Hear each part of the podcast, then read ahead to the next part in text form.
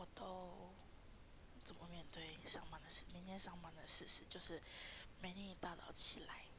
然后就会想说，不行，偷懒，一定要坚持下去。我要赚钱，我要上班，所以我每天都是意志力就是跟我说，懒惰虫不能出来，我今天要上班，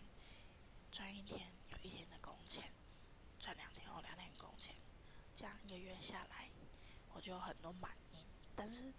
因为我那个薪水是算一个月的啦，所以我不能随意乱请假，然后也不可以随意乱丢这个工作，因为我觉得这个工作现在对我来讲得来不易，就是已经非常满足了。因为现在工作不好找，所以我觉得，因为我个人是没有什么才能嘛，所以我是自己觉得啦，所以我觉得现在工作有工作就做，不要再偷懒了。